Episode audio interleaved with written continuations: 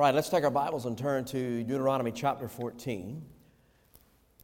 Our verses in examination today will be Deuteronomy chapter 14. We'll talk about clean and unclean. Clean and unclean. Now, today's sermon will also deal with two important teachings within the Christian faith that is, eating or tithing or fasting. Now, the going joke is, and we talked about it this morning even in Sunday school, the going joke is that concerning Baptist life, we are people who like to eat. Whatever the occasion is, we have to have a snack for everything or a meal for everything to commemorate or to memorialize or to celebrate. And, and that is a good thing, and that's an important thing. But, but, but does what we eat and how we prepare it, does it hinder our, our worship? Um, there was, there was a time when even the food that was consumed or prepared reflect a pagan culture. But I want to start and begin today with, I think, where all sermons rise or fall, where any teachings rise or fall, and that is the example by the Lord Jesus. So I want to start and I want to end today's sermon with the words of Jesus concerning eating what is clean and what Jesus said concerning traditions and commandments. What did Jesus say about the, the food laws that we'll mention today in the book of Deuteronomy? So let's begin with what Jesus said, and we'll work from there. Mark chapter 7 and verse 14, he called the people to him again. He said, Hear me, all of you, and understand that there is nothing outside the body that by going into him can defile him, but the things that come out of the person, that is what defiles him. Now, Jesus is speaking about human depravity and sin, that we are sinful people. And when he had entered the house and left the people, his disciples asked him about the parable. And Jesus said to them, Then are you also without understanding? Do you not see that whatever goes into the person from outside cannot defile him? Since it enters into the heart, but his stomach, it enters not into his heart, but his stomach, and is expelled. Thus he declared all foods clean. So Jesus declared all foods clean. So, I want to have a fried pork chop for Father's Day, amen.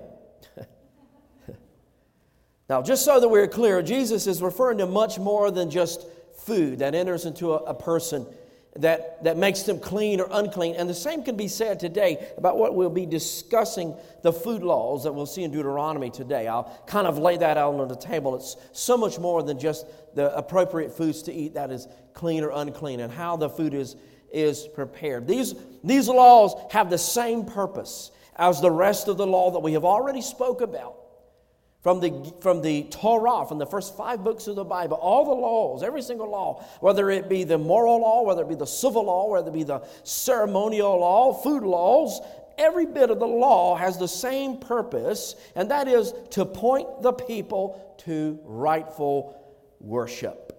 Have you ever thought about that? The, the way that a person eats directs directs them to worship in some way. I, I, really haven't given much, much thought about that in the sense of food, but what I have thought about is what is clean and what is unclean.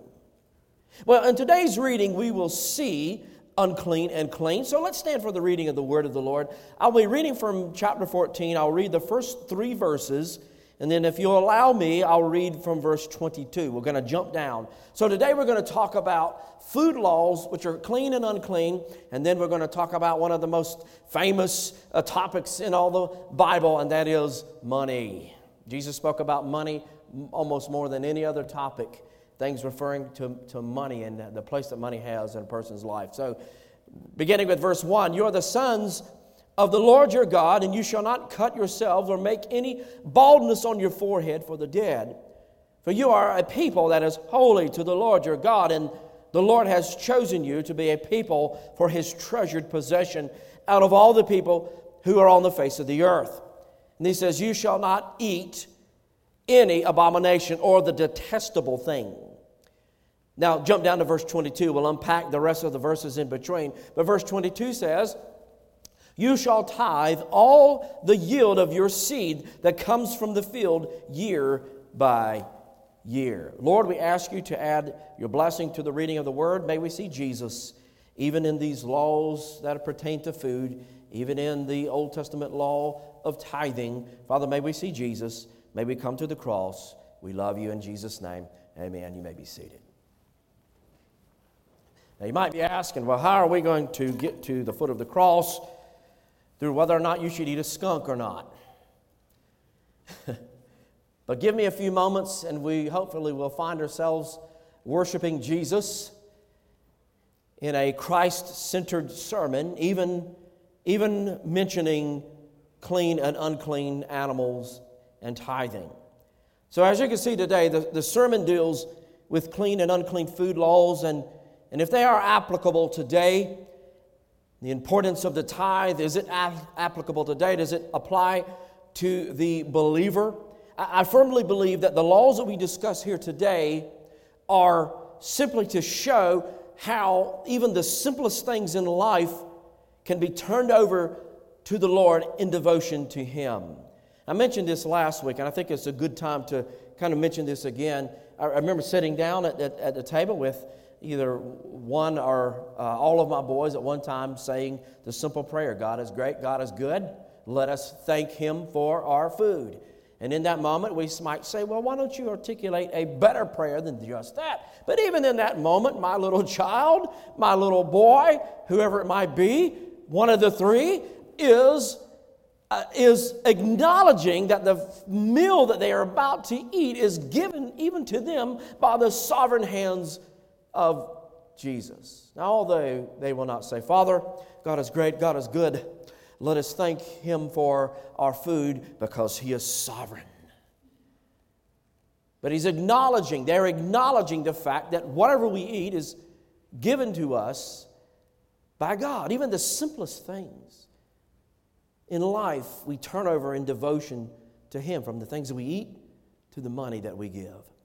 Now, as I was studying this last week, this word came to mind, and the word consecration came to mind. It's not a word that we use a whole lot in everyday life. We don't talk to people and say, hey, I wondered, brother, did you have you consecrated this time to God? It's not a word that we use often in the English language. It's most of what we would call in house language, language that we use when we're talking to brothers and sisters in Jesus. So, this word consecration come to mind in, in, in, the fact that God's people are consecrated to Him. But what does that mean? Well, Webster's dictionary defines consecration or consecrated as this dedicated to a sacred purpose. So, this church is consecrated for the worshipers of God to come in and worship, worship the Lord Jesus. But Webster's dictionary doesn't suffice for this particular word. Consecrated in the Hebrew language is the word Kadesh. It means something or someone that has been dedicated to holiness. So, in a very significant way, consecration is entire surrender. Entire surrender. Andrew Murray said this of entire surrender. I want you to listen to what he said on consecration. He said, May not a single moment of my life be spent outside the light, the love, and the joy of God's presence, and not a moment without the entire surrender of myself as a vessel for Him to fill full of His Holy Spirit and love. So, consecration has to do with, in some regard, of sanctification or holiness. I want to be full of the Spirit of God and His love. Now, today we are consecrated to the work of the Lord. Why? Because of the work of the Son of God on the cross, because of, the, because of His death, and because His historical bodily resurrection. And so we are consecrated to the work because of the work of the Son. So let's begin looking at verse 1 and 2 before we dive into the remainder of the chapter. One must remember that these are traditions and customs that were residual from Egypt. So they are left over from when the children of Israel were in Egypt. And in fact, you'll see the very last um, verse, I believe it's verse 22, that talks about um, the mother's milk, uh, boiled in mother's milk, that is, the, that is a true indication uh, that these, some of these animals were consecrated or set aside for pagan worship. So we'll talk about that in a moment. But look at verse 1. He says, You're the sons of the Lord your God. You shall not cut yourself or make any baldness of, on your forehead um, for the dead. This would be translated literally to make oneself bald. Uh, and, you know, and I'm thank the Lord that I have a bit of a, um, you know, I got family history where I don't see a lot of baldness, but I don't see many men going around saying, listen, I want to be bald today. I mean, unless you should shave your head, and that's a whole other story in and of itself. but you are the sons of the Lord your God. You shall not cut yourself or make any baldness on your forehead. Cut in between your eyes the hair, trim your eyebrows, trim your beard, cut your body for the dead. For you are a people that is holy to the Lord your God, and the Lord has chosen you to be a people for his treasured possession out of peoples who are on the face of the earth. And so this is a reiteration of the laws taken from Leviticus 19, verses 27 through 28. Now, there was a common practice amongst uh, pagans, even some in Egypt, that they would shave their head and they would carve uh, in their body the names of those, gar- of those gods, or just simply to mourn those that have passed on. And they would carve in their bodies, they would mark up their bodies the name of a deity or a god, or in some regard to, uh, to worship their false god or their deity. And and by the way, this is not a prohibition against tattoos.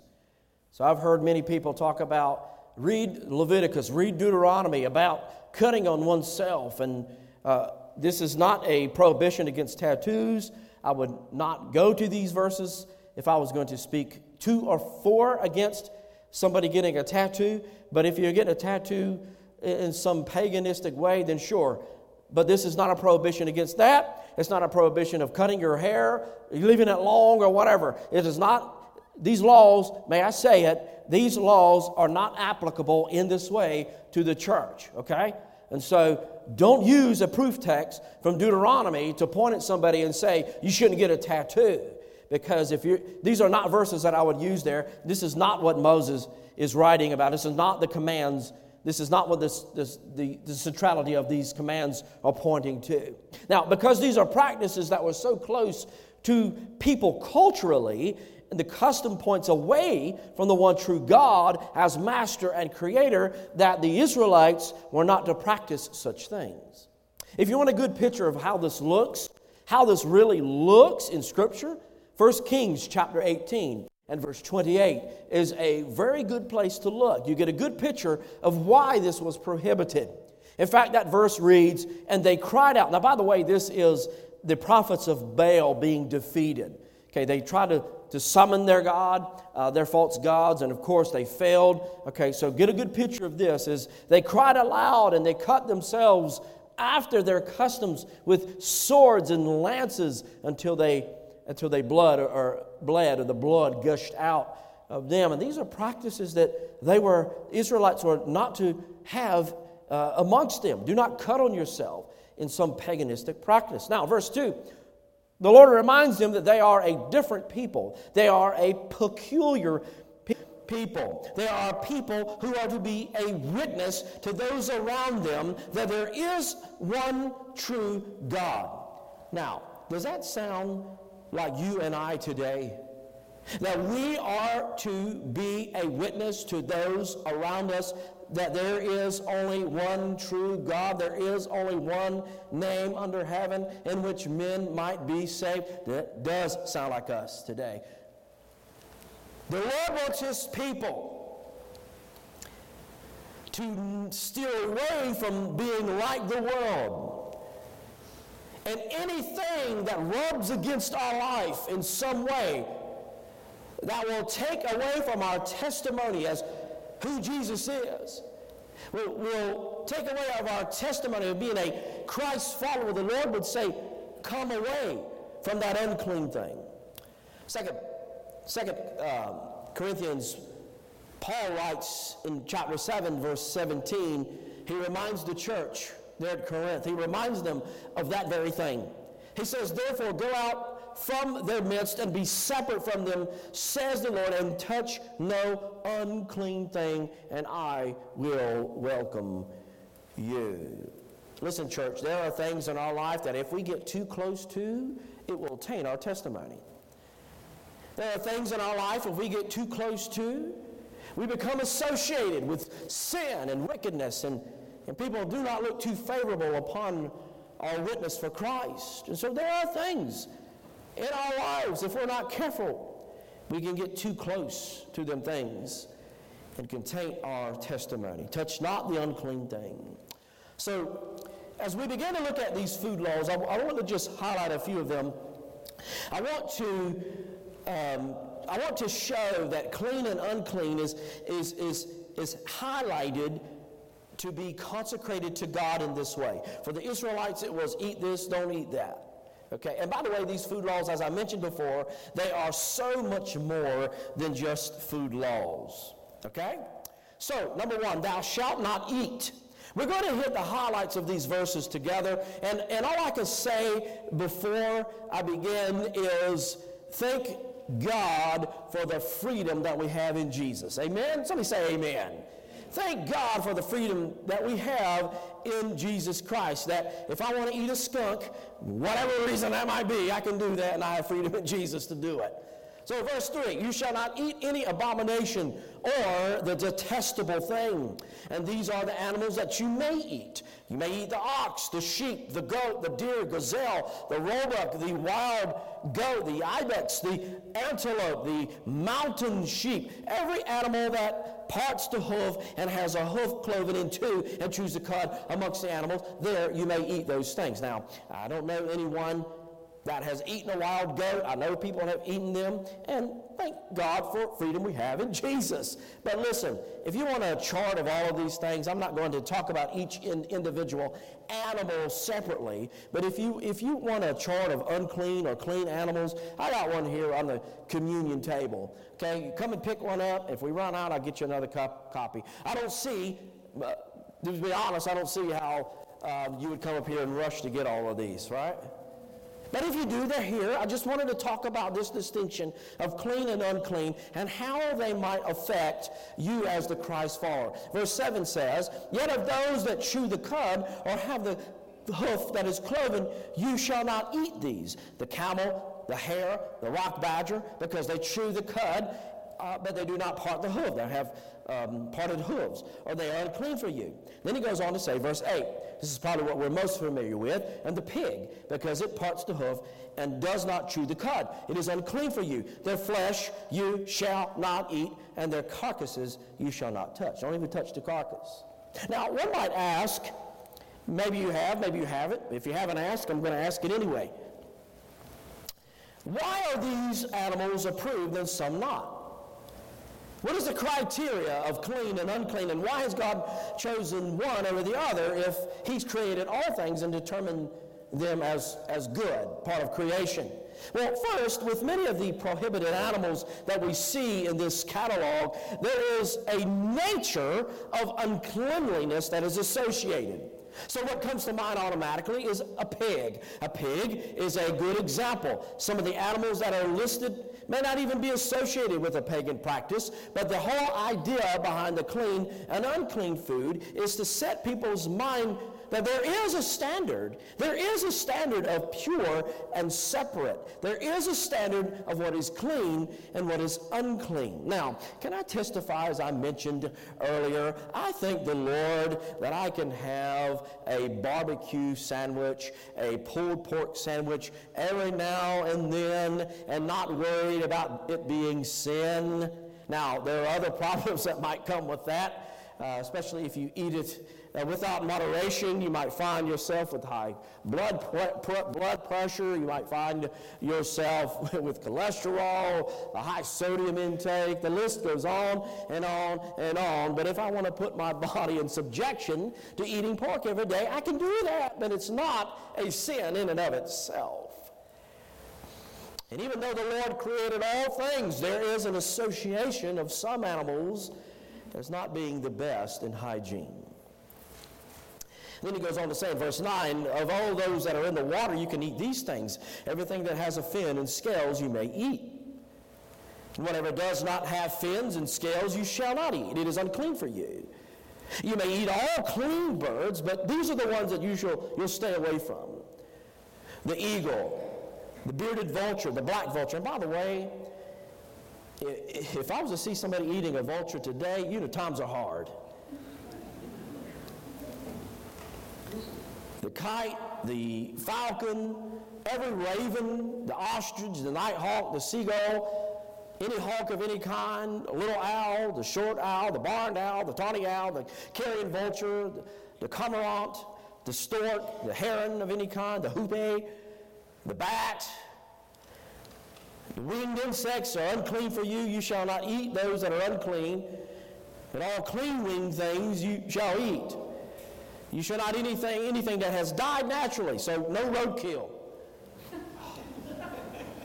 Roadkill's out of the question. And by the way, on this list up here is a skunk is listed as unclean. You didn't have to tell me that one.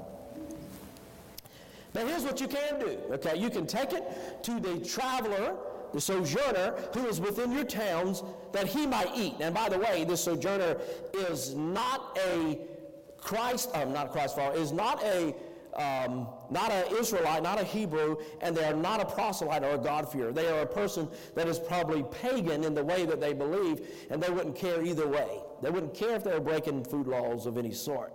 So you're to take it to him that they might be able to eat it, or you could sell it to them. For you are a people, he says, who are holy to the Lord your God, and then he says this You shall not boil a young goat in its mother's milk. Now, that one is a particular Canaanite practice, and it is also an Egyptian practice as well. They would boil the young goat in its mother's milk. Not only would they consume the milk, of the, the meat, but they would take that milk and they would pour it on any vegetation that they might have as an offering in some way that maybe the God, the God that they had served, would bless that particular crop. So, yes, this was embedded in a pagan, uh, not only a Canaanite practice, but also an Egyptian practice as well. And by the way, this mentioning of this it epitomizes wicked and depravity it, it, in such a degree that it becomes synonymous with uncleanliness. So, as Moses is telling this to the people, and, and, by the way, you shall not boil a young goat in its mother's milk, they would say, I know exactly what you're talking about. This is, this is wicked. This is, this is synonymous with uncleanliness. Much like we would with Adolf Hitler or Charles Manson, uh, synonymous with, with, with evilness. So is this pagan festival a symbol of uncleanliness and or sin. Okay. So not long ago, a good friend of mine, um, he asked me if I wanted to try something, an animal that he had killed on the Roanoke River. He had killed it and cleaned it and prepared it to eat. He cooked it. Uh, he had cut up some potatoes, some onions, and carrots, and put it in the, this, I don't know if he used a crock pot, but he cooked it like a, like a roast. And he assured me that it tasted good, and, and he wanted to bring me a sample. I said, sure, bring it. I'll, I'll, I'll try it. I trusted him. So he brings it by, and I tasted it, and it tastes like a it tastes like a roast, a beef roast with potatoes and carrots. I had pieces of, of sweet potatoes and onions in that thing. Well, the meat of choice of this particular uh, pot roast delight was a beaver on the Roanoke River. And I admit to you, it tasted like beef. But then he sends me another picture of a beaver that he had killed and roasted. Tim, why don't you show that picture?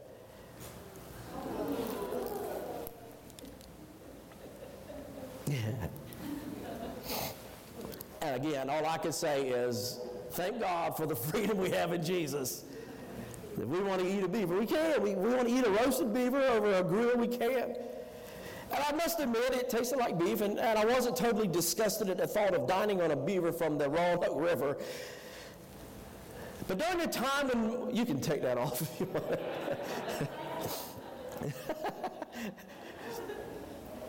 During the time when Moses roamed in the wilderness with the Israelites, this dish would have been forbidden.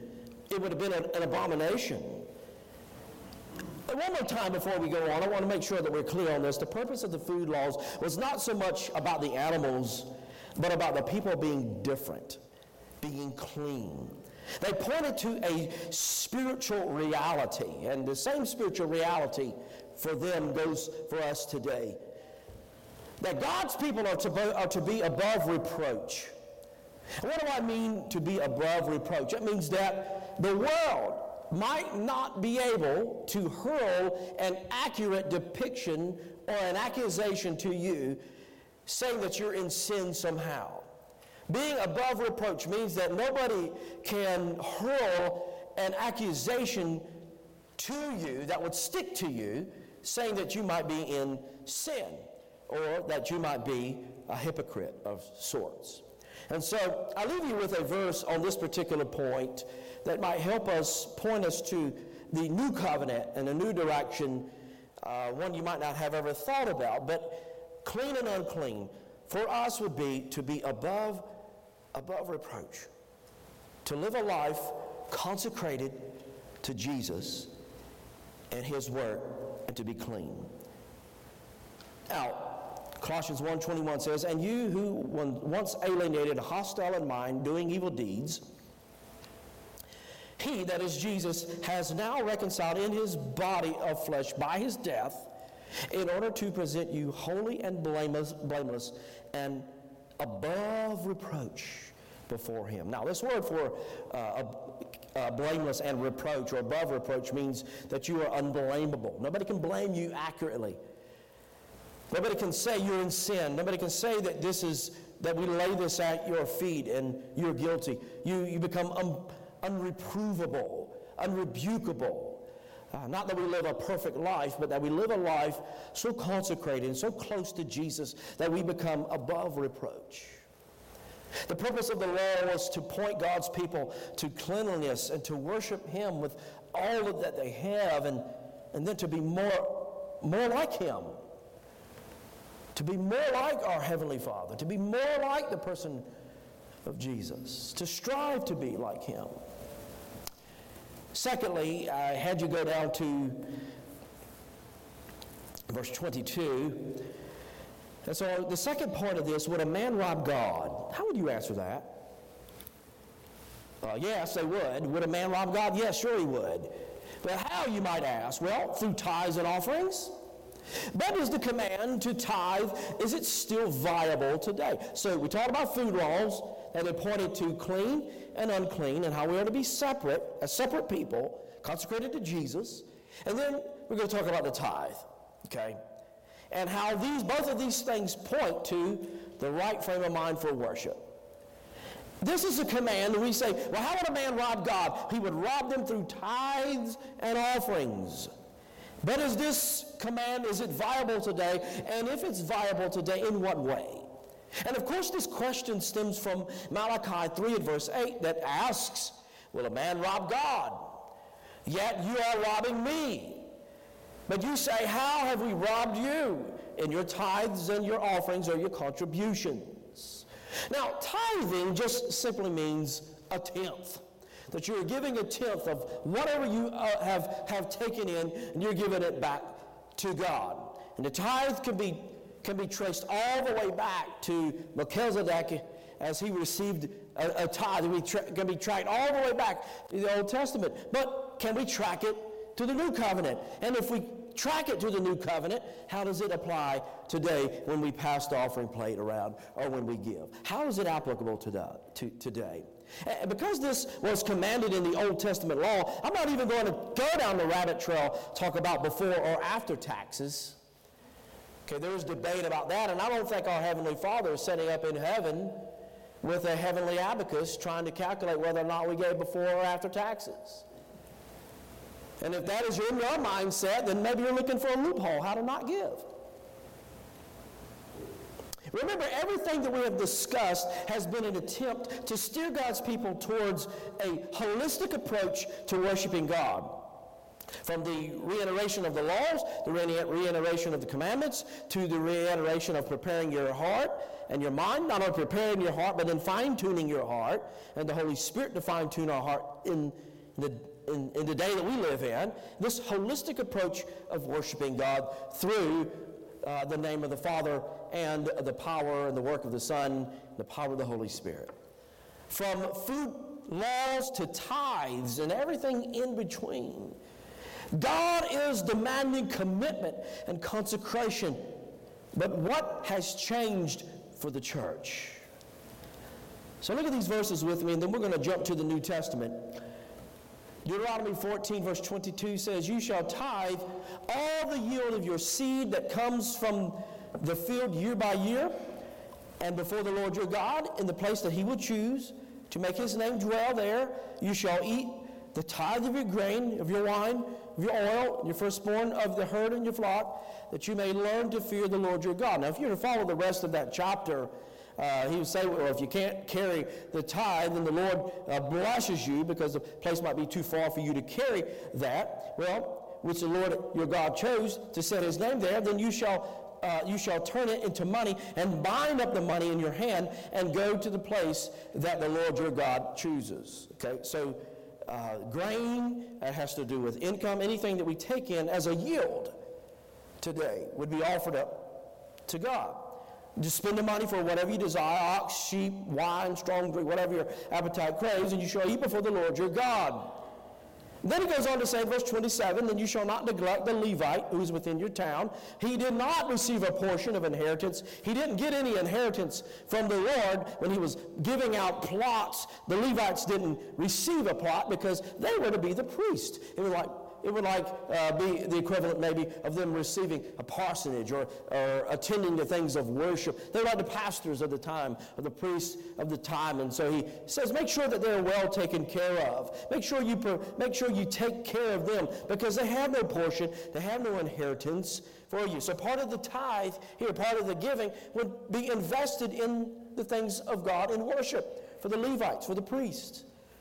They are. Um, this inheritance here uh, with you and the sojourner, the fatherless, and the widow who are without your towns. You shall come to eat and be filled. And the Lord your God may bless you and all the work of your hands that you do. We pray this often when we give. Lord, we pray that you bless this offering. We pray that you would bless this tithe, that you would, um, that you would, uh, that you would stretch it, Father, that it would benefit kingdom work.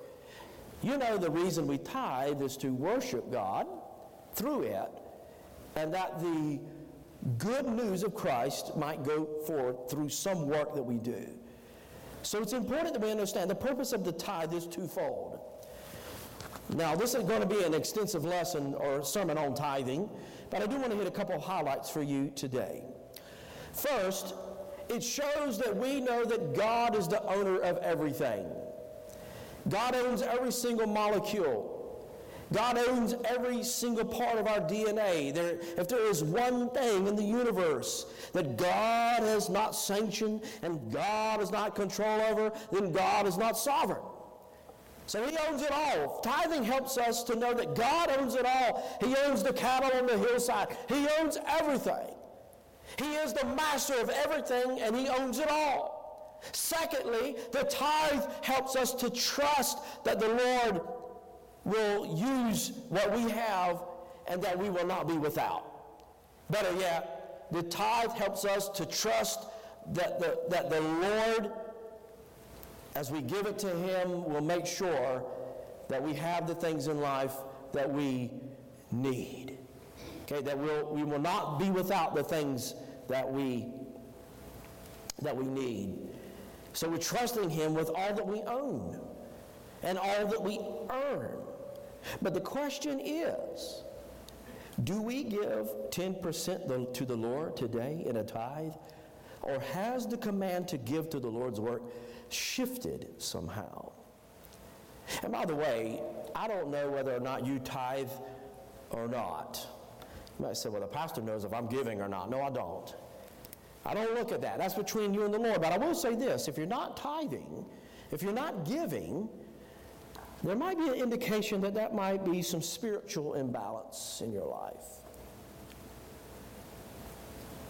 Again, I don't know whether you tithe. I don't know how much people give. I don't look at that. It's between you and God.